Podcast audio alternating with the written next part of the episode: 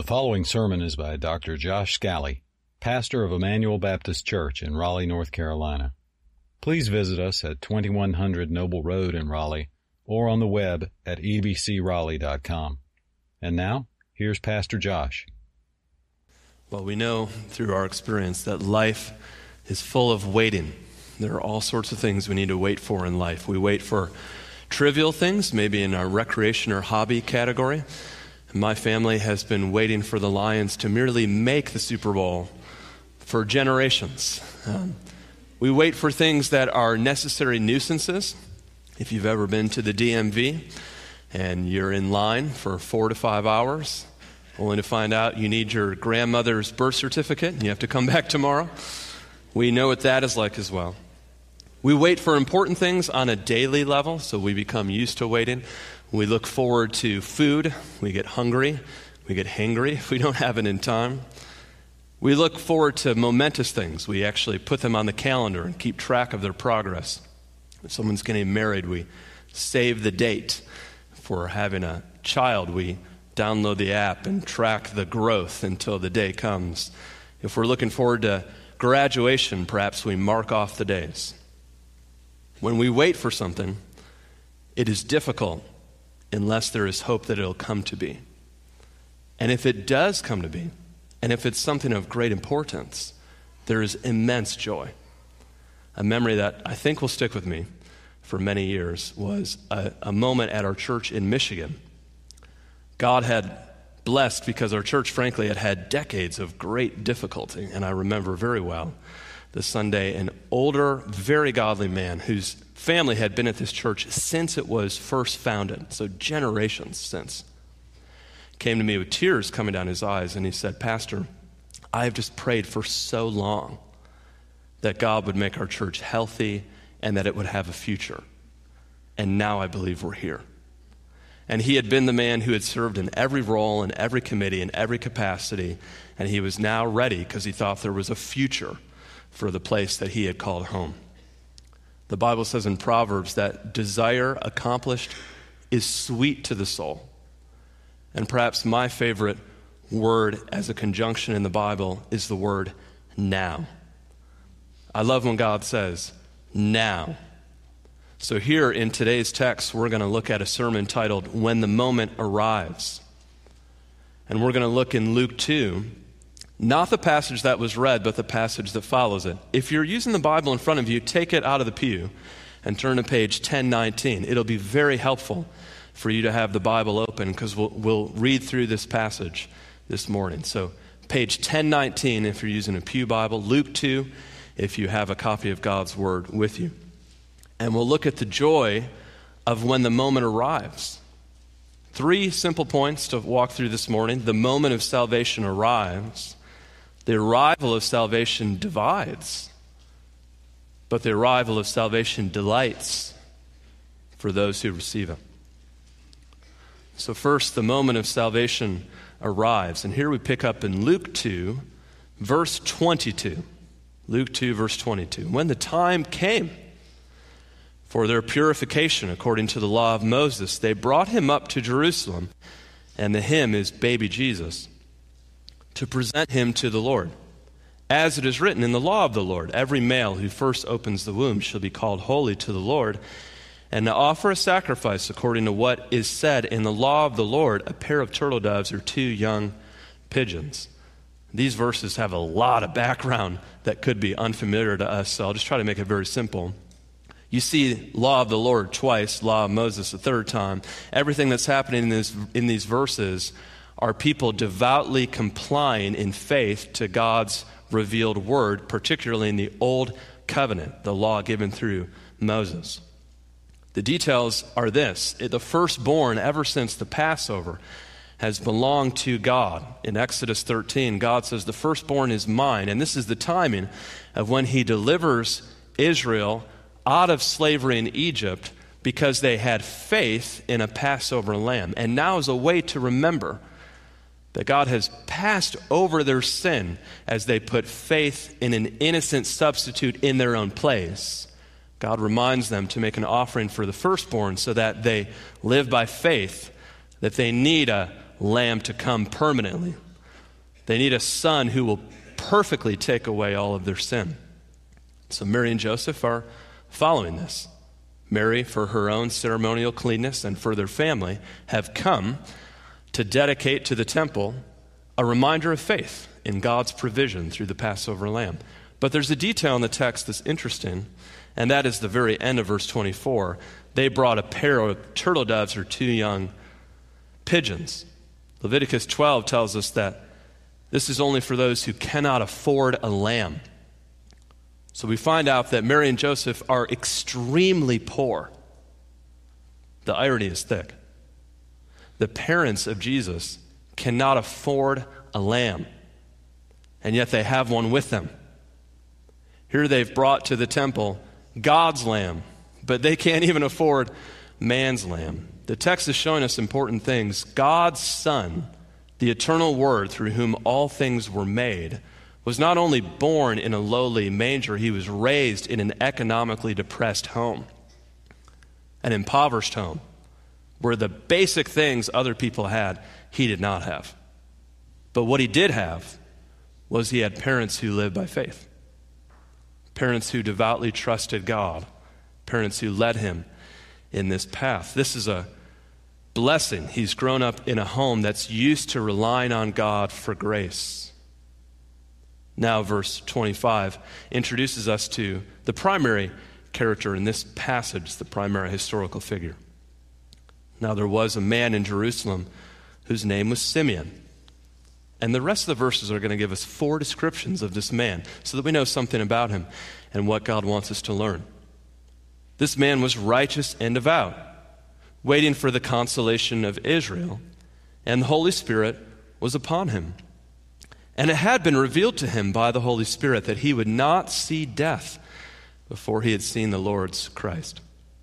I want to unpack these four statements quickly. The first statement is that he was righteous and devout. He's a godly believer, he trusts the word of the Lord. The next statement, he's waiting for the consolation of Israel. And the word consolation is very important.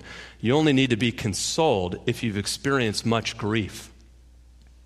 The idea is the world is weary and waiting for the Messiah. The world is longing for someone to make right everything that is wrong. And here's someone who's waiting in faith for that person. And we learn more about him. Not only is he waiting, even through grief, in hope, he has the Holy Spirit upon him. In the Bible, before the Pentecost in Acts chapter 2, the residency and ministry of the Holy Spirit is a bit more mysterious. It appears that Simeon has a prophetic gift based on what follows in this passage. Here's what we read at the end of verse 26. The fourth and final description of him is he was told that he would not see death before he had seen the Lord's Christ. I want you to just notice a couple things about how good God is. God is so good that he sometimes gives personal encouragement to an individual believer. This is what he's done here. Remember, friends, God is not only working broadly and cosmically, he's also working personally and individually. And you can trust that he will work in you personally. Here he is personally carrying to give gracious revelation to a devout believer by the Holy Spirit. Perhaps in your house, like mine, we have an Advent calendar and you count down days. Simeon had revelation from God personally that he would see the Messiah generations before him and prayed, but he knew personally his life would not pass until he beheld the Lord's Christ. I want you to consider the fact that Simeon was probably waiting for a very long time, though. All the other clues in the text indicate that he was old, probably for decades he's been waiting. And that reminds me of an application I read from R.C. Sproul that I thought was helpful. Let me quote him. He said, I'm always glad when I see young people become zealous for the Christian faith and become filled with excitement about learning and studying and serving in this capacity or that in the life of the church. But I'm also very aware of the fact that the youthful exuberance of new Christians often dissipates as they confront a resisting world, a hostile environment, the obstacles and the difficulties that the young Christian encounters in his daily life have a tendency to cool or temper his spirit. What really speaks to me, Sproul concludes, is the old saint, the one who has kept the faith and fought the good fight, who's endured decade after decade. Simeon reminds us of a believer who's trusted in the Lord for a long time and waited in hope. Let me remind you of this this morning. It is good to wait on the Lord no matter how long the wait. And God's intention in the timing is for our good as well. I want to encourage you this morning do not lose heart in the promises of God that you're waiting on. He'll renew your strength, and He will bring to pass all that He has promised. So now, verse 27. And Simeon came in the Spirit into the temple. This is, this is awesome. This is a man who's sensitive to the Holy Spirit. The Holy Spirit leads his life, and he comes to the temple at the exact moment when the Messiah arrives there as a baby. So he comes in the Spirit into the temple when the parents brought in the child Jesus to do for him according to the custom of the law. God has perfectly aligned these events to fulfill his word. I just want to remind you, too, that the Holy Spirit still leads people to Jesus. This is what he does to Simeon, and that might be, friend, why you're here this morning. Perhaps this morning he's leading you to Jesus even now. Open your eyes to what he might be showing you. Verse 28 Simeon took up Jesus in his arms. At this moment, Jesus is about 41 days old, so about a month and a half old baby. And Simeon blessed God and said, Lord, now you are letting your servant depart in peace, according to your word. For my eyes have seen your salvation. Perhaps you've heard the Latin song, the Nunc Dimittis. It's based on the first two words of Simeon's praise in the Latin Vulgate. It means, now depart. Here he's indicating that he is holding the Messiah, the promised, and he's ready to die in peace. And yet he says this with confidence while he's holding Jesus as a newborn baby, less than two months old. This teaches us a willingness to receive God's Son and a readiness to trust God's Word. This morning, I encourage that to you as well a willingness to receive God's Son and a readiness to trust God's word. He's holding him as a baby, and that's enough. It's as if Simeon is saying, Lord, I don't need to see him grow up. I don't need to see him stump doctors at 12 years old in the temple. I don't need to see him walk on water. I don't need to see him feed thousands with a few loaves. I don't need to see him crucified in my place and rising victorious over death and sin and the devil. I trust your word. You fulfilled it. I can die in peace. One glimpse, and Simeon's ready to go home. As Jesus told Thomas, Blessed are those who believe and have not seen. We have the record of the Word of God. Are you ready to receive Jesus through the eyes of faith?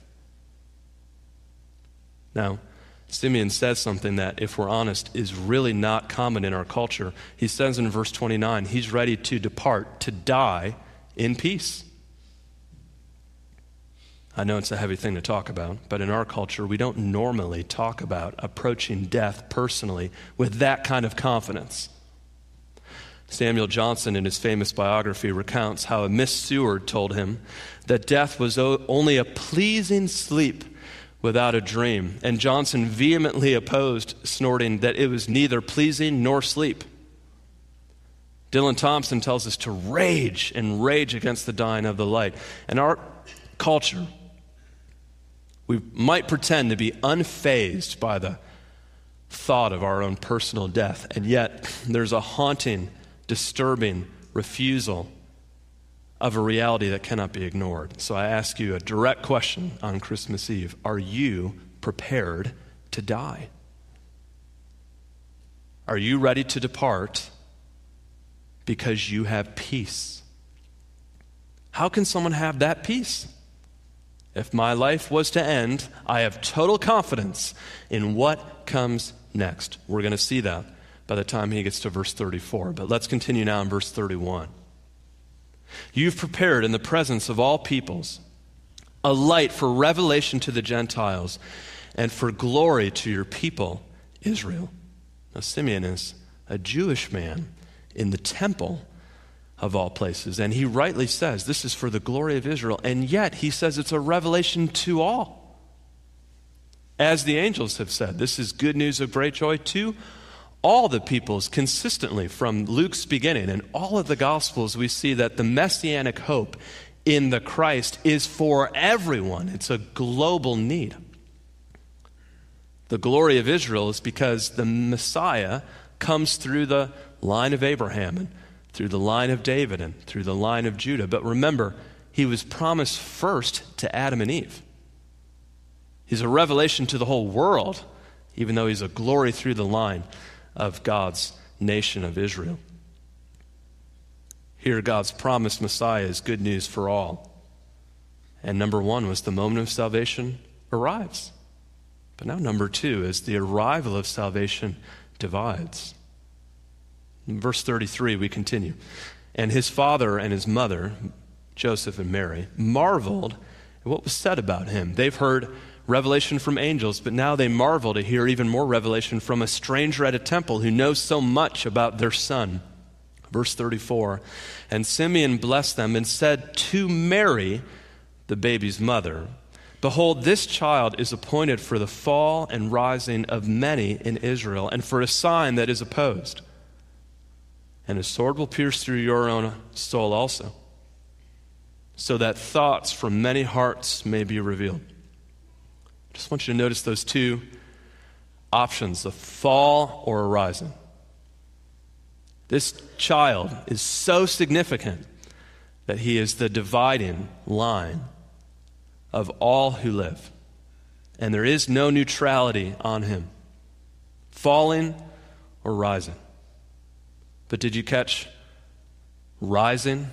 And now do you see why Simeon can die in peace? Simeon now knows this child, his rising is my rising. His guaranteed victory is mine. I will share in all of the glory that he will accomplish. This is why he knows that he can depart in peace. But at the end of verse 35, if you see it in front of you, it says that the falling or the rising is just the revelation of our hearts. Therefore, the very coming of Jesus just reveals what we are and how we'll respond to Him. The falling means that I've relied on my own strength, I've relied on my own accomplishments. I've put my trust in me to my everlasting fall. But the rising means I've relied on another who can elevate and lift me and succor me. And that another is Jesus.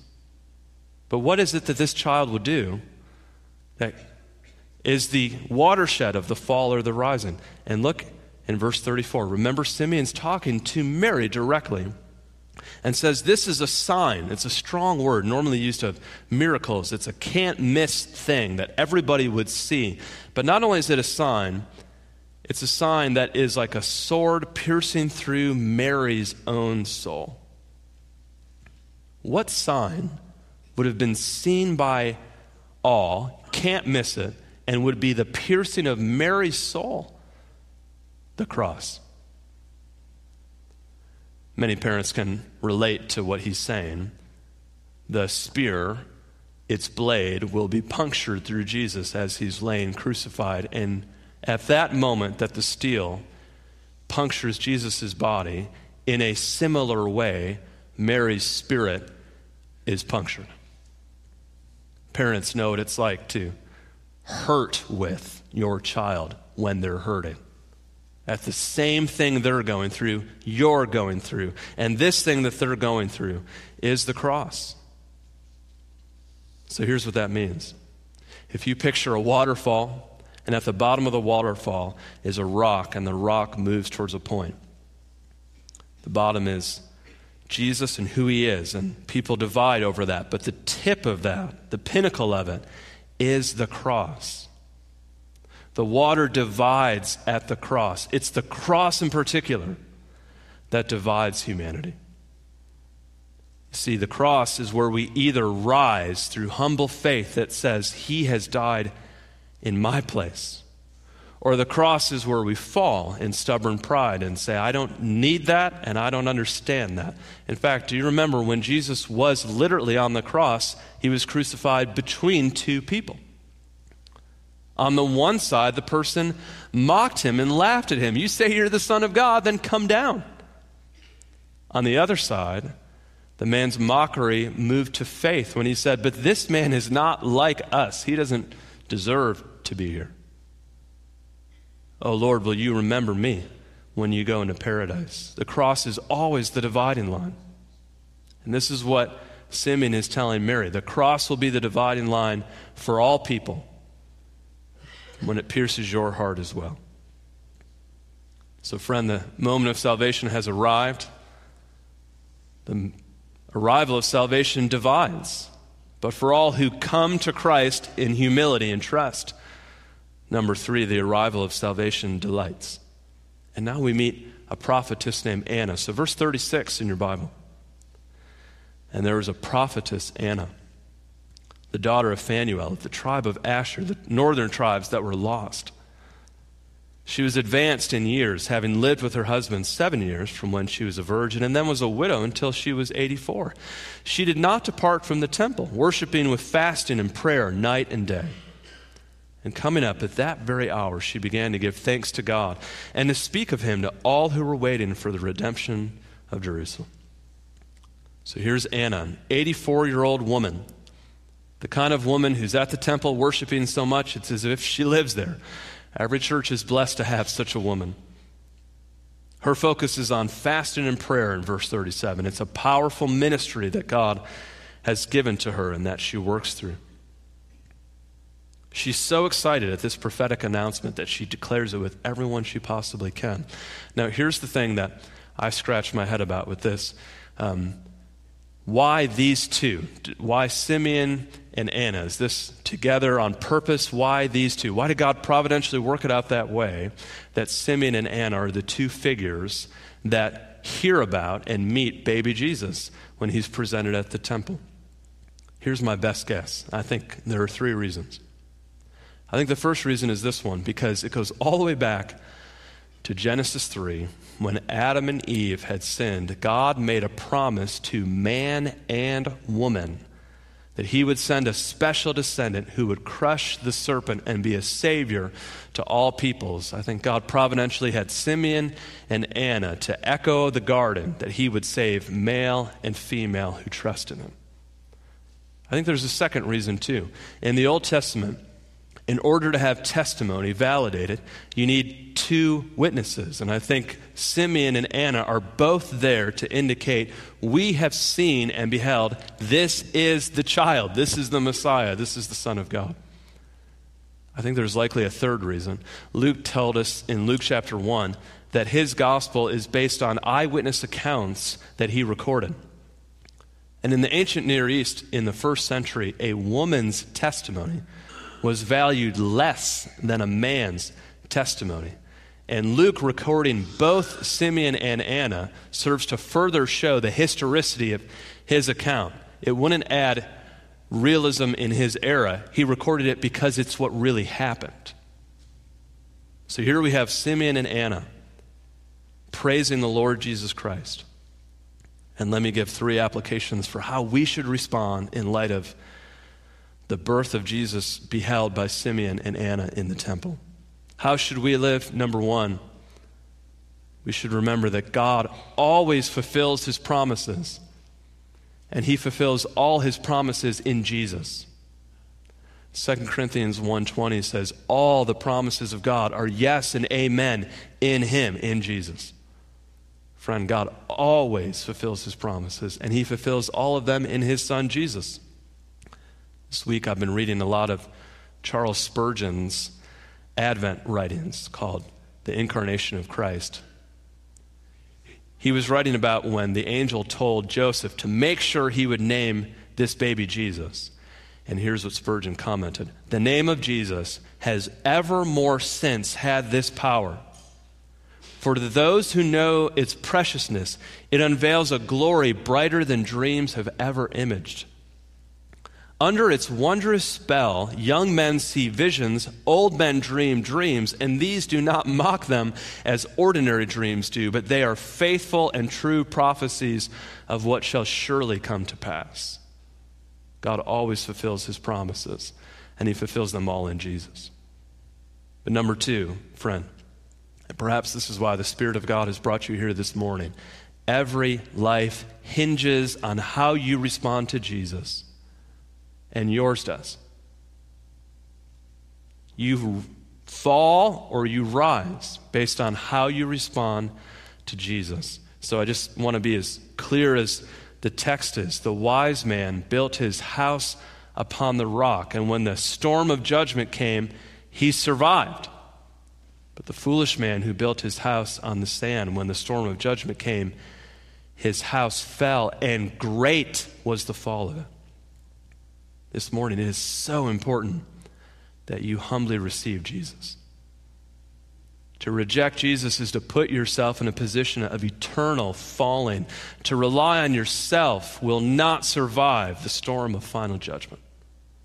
Put your hope on Christ, whose body was pierced for our transgressions, whose death on the cross was to rescue us from sin's consequences and whose defeat of the devil is our guarantee for eternal victory. Trust Jesus with your soul forevermore. But number three, Christian, we live in a world of waiting. And in this season of Advent, remember to wait well by hoping in Jesus. Dietrich Bonhoeffer knew a lot about waiting. If you know anything about him, he was a Christian and a Lutheran pastor in Germany during the rise of the Third Reich and Hitler. And he opposed Nazism and he opposed Hitler and he paid the ultimate cost for it. He spent a lot of time in prison. And this week I read some of his letters from prison. On November 29th, in 1943, he was in the Tegel prison. And here's what he wrote to his parents It's still not Christmas but it's also still not the last advent, the last coming of Christ. Through all the advents of our life that we celebrate runs the longing for the final advent when the word from Jesus will be, See, I am making all things new. We can and should also celebrate Christmas despite the ruins around us. I think of you, mom and dad as you now sit together with the children and with all the Advent decorations, as in earlier years you did with us. We must do this all, even more intensely, because we do not know how much longer we have. Two weeks later, December 13th, 1943, he wrote a letter to his fiancee, Maria. He was talking about all the difficulty he was enduring in prison and the world war which was impending around them. And here's what he wrote and then, just when everything is bearing down on us to such an extent that we can scarcely withstand it, the Christmas message comes to tell us that all our ideas are wrong and that what we take to be evil and dark is really good and light because it ultimately comes from God. Our eyes are at fault, that is all. God is in the manger. Wealth is coming through poverty light overcoming darkness, and relief even in abandonment. No evil can befall us, whatever men may do to us. They cannot but serve the God who is secretly revealed as love and rules the world and our lives. So wait in hope for the final return of the coming King. Let's pray together this morning. God, I pray that you would help us to wait upon the Lord. And you promise to renew our strength so that we would mount and soar with wings as eagles. Sometimes it feels like we're waiting for a long, long time, but you never fail to keep your promises. We look forward to the moment that you say now. Simeon got to that. He held Jesus and knew that the consolation had arrived. But his prophecy is one that causes all of us to realize we need to respond to Jesus now, while it is still today. Lord, there's no question that the foolishness of the cross is the power of God to those who believe. To some, it is a stumbling block. To some, it is folly. But to those who believe, it is salvation. It is the watershed of humanity. Everything divides on this how we respond to Jesus Christ, who went to the cross to pay for our sin. Help someone today to be moved by the Holy Spirit to receive Jesus as their Savior and to know what it is to have peace that does not pass even when our life in this world passes. God, I also pray, Lord, as believers, that you would grow mature patience that enables us to wait. We know, Lord, who holds tomorrow. And so may we live with supernatural and paradoxical peace, regardless of the circumstances around us. In Christ I pray. Amen. You've been listening to Josh Scally, pastor of Emmanuel Baptist Church in Raleigh, North Carolina. For more information and free access to other messages, go to ebcraleigh.com. That's E